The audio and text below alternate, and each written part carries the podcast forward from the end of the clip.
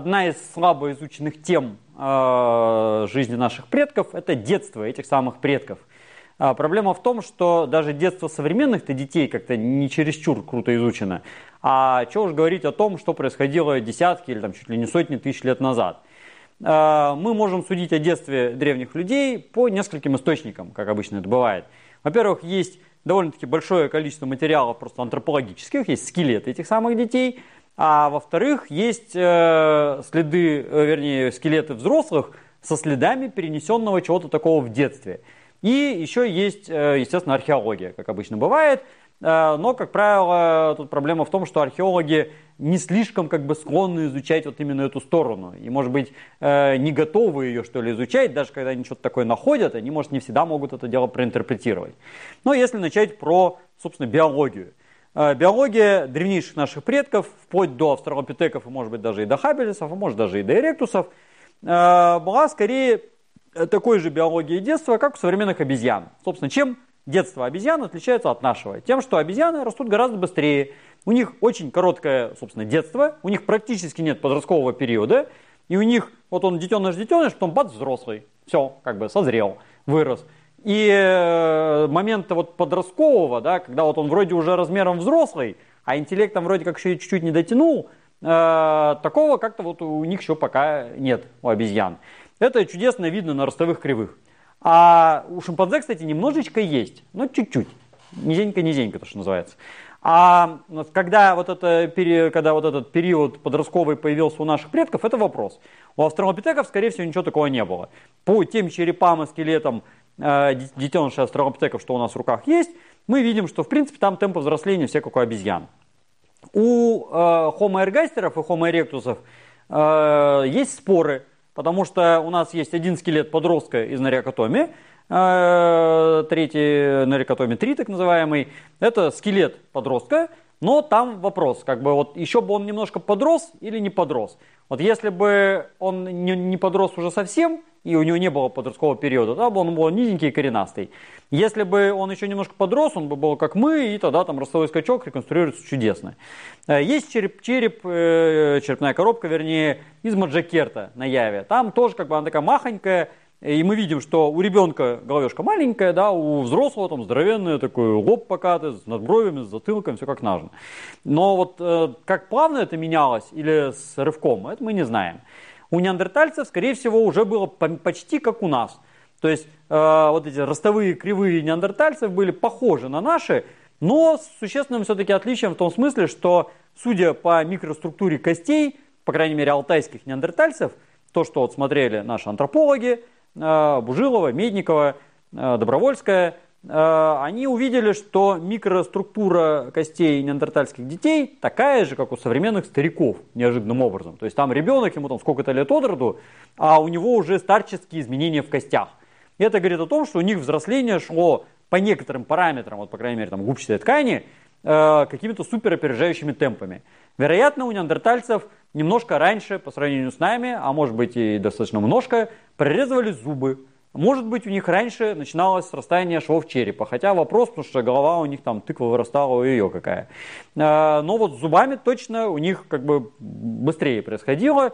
Это в том числе известно благодаря исследованию э, шлифов зубов.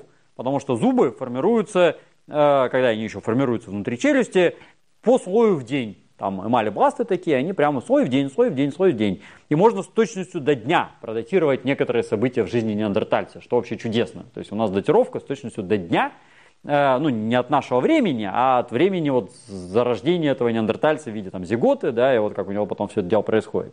Э, и мы видим, вот когда у него там проблема какая-нибудь в жизни случилась, какое-то нарушение какое-нибудь. Э, у сапиенсов все было уже примерно, видимо, как у нас – и вопрос, правда, с какого момента, это пока трудно понять, но где-то со времени порядка полумиллиона лет, так абстрактно говорю, плюс-минус 100 тысяч лет туда-сюда. А может быть и немножко древнее. Но это чисто биологическое взросление. А еще было культурное взросление. Тут известно уже гораздо больше, потому что мы видим, что почти на всех костях детей и неандертальцев, и кроманьонцев, и кого угодно есть довольно существенный износ. То есть мы видим, что эти дети имели основательную физическую нагрузку с детства. То есть за ними Не то, чтобы там никто не следил, да, и они там калечились на каждом шагу, но э, они были весьма самостоятельные. И мы то же самое видим, кстати говоря, по детям разных современных народов, ну, которые живут как бы близко к природе. Э, то есть дети, они много экспериментируют, они быстро начинают соображать, что к чему, что опасно, что не опасно, да, там огонь обжегся, пчела укусила, там муравьи покусали, и уже вроде как уже соображают, что надо делать. То есть классический естественный отбор. Кто оказался слишком тупой и полез туда второй раз, скорее всего, там же и закончится. А, и тут как бы, ну, с точки зрения конкретных родителей было грустно, наверное, с точки зрения эволюции в целом было все чудесно. Э, все неправильные дети вымирали, и у нас теперь их скелет, в общем-то, и есть.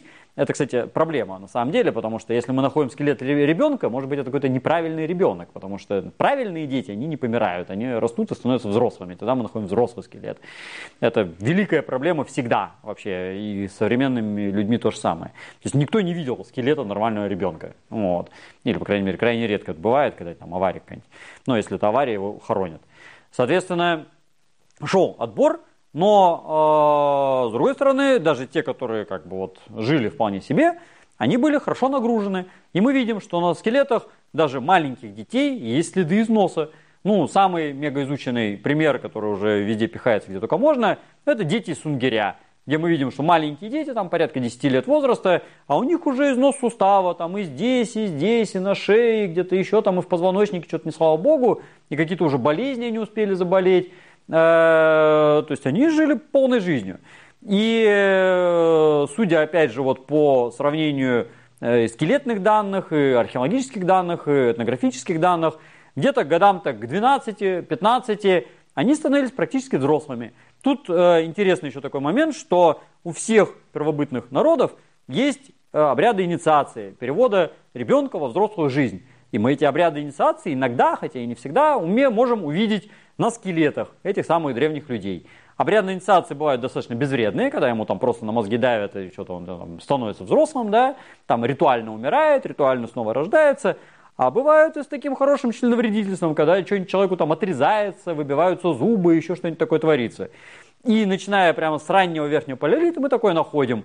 Там скелеты без мизинца, или мизинец без человека, или э, черепа с выбитыми зубами – это в Северной Африке, там чуть ли не все такие черепа, э, и там можно развлекаться, искать, в каком возрасте у них это дело выбивалось, там, по облитерации, да, и там же есть детские, опять же, черепа, в каком возрасте он еще с зубами, а где уже без зубов.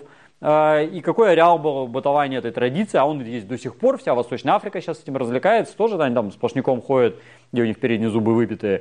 Или, например, какие-нибудь шрамирования, очень такой распространенный ритуал, где наносятся шрамы на тело, куда-нибудь еще, но понятно, что если там на груди, на спине, это, скорее всего, никак на скелете не отразится. А вот если это на лбу, э, то очень даже отразится. И у нас есть, например, черепа из дольних вестонец, э, и из Бруно, например, где э, на лбу у всех мужчин старше 16 лет есть здоровенные шрамы, там по два шрама на каждом черепе. А у всех женщин и у всех детей младше 16 лет нет таких шрамов. Э, первоначально, когда это дело обнаружили, считалось, что это может быть э, из-за драк, из-за травм, из-за там, не знаю, несчастных случаев на охоте, еще что-нибудь такое. Но когда вот статистика какая-то набралась, мы видим, все мужики все с одинаковыми вот этими повреждениями. И это, видимо, такие ритуальные шрамирования. Их тоже таких вариантов известно довольно много из этнографии, когда специальными какими-то там шкребками, э, ножами, там, обсидианом, чем-нибудь еще выскребается просто кусок кости на макушке, допустим, или на лбу, ну там кто как развлекается. А, потом туда втирается еще какая-нибудь растительная гадость, все это со страшного тела распухает, и получается что-то такое вот этакое. Вот, и настоящий мужик, все, взрослый, готов. Но иногда бывают такие же женские инициации, но женские, они этнографически гораздо хуже изучены, потому что мало женщин-этнографов, которым бы про это рассказали. А, и в ископаемом виде, тем более, это мало э, заметно. Э, кроме того, есть э, чисто археологические уже следы, когда мы видим места инициаций в виде пещер, где какие-то следы рядом со статуями, допустим, фигура медведя, где была приделана голова медведя в Монтиспане, где подростки шли, это по следам прямо видно, по там хитрому такому подземному ходу, и там встречались с фигурами львов на стене, потом там лошади были, они в них тыкали копьями, потом в конце там появлялся огромный медведь, и они начнет там радостно тыкали. Э, или в Тюк-де-Адюбе, там э, фигуры бизонов, вокруг которых плясали дети, и там детские следы, и там потолок полтора метра, то есть там, в принципе, там взрослые не особо-то и попляшут. Ну, вот. И вот это тоже, скорее всего, какая-то инициация. Э, или в Шаве, где по следам ребенка. Видно, как он шел просто по пещере мимо настенных росписей, еще он шел с факелом, и там просто он периодически уголь с факела сбивал об стенку, и видно шаркающие вот эти следы, и можно видеть, где он шел и какого он был рост, он был маленький совсем. А, и в одном из последних залов по затопленным, там неприятно, когда босиком идешь по затопленному залу, там еще к тому же такие острые кристаллы торчат, и специальные камушки были выложены, и по ним никак по-другому не пройдешь, кроме как выходишь к такому здоровому кубическому камню, на котором череп медведя, и вокруг еще черепа лежат. И там, ох, как бы, да. А в конце такая щель, и как бы вот Вероятно, это символ перерождения, что вот он пришел, его там, не знаю, медведь съел, да, ребенок помер, появился взрослый, и взрослый уже чесал к выходу там прямым, э, прямой наводкой. Э, и вот такие вот следы э, говорят о том, что ритуалы инициации были со времени порядка как минимум 30 тысяч лет назад.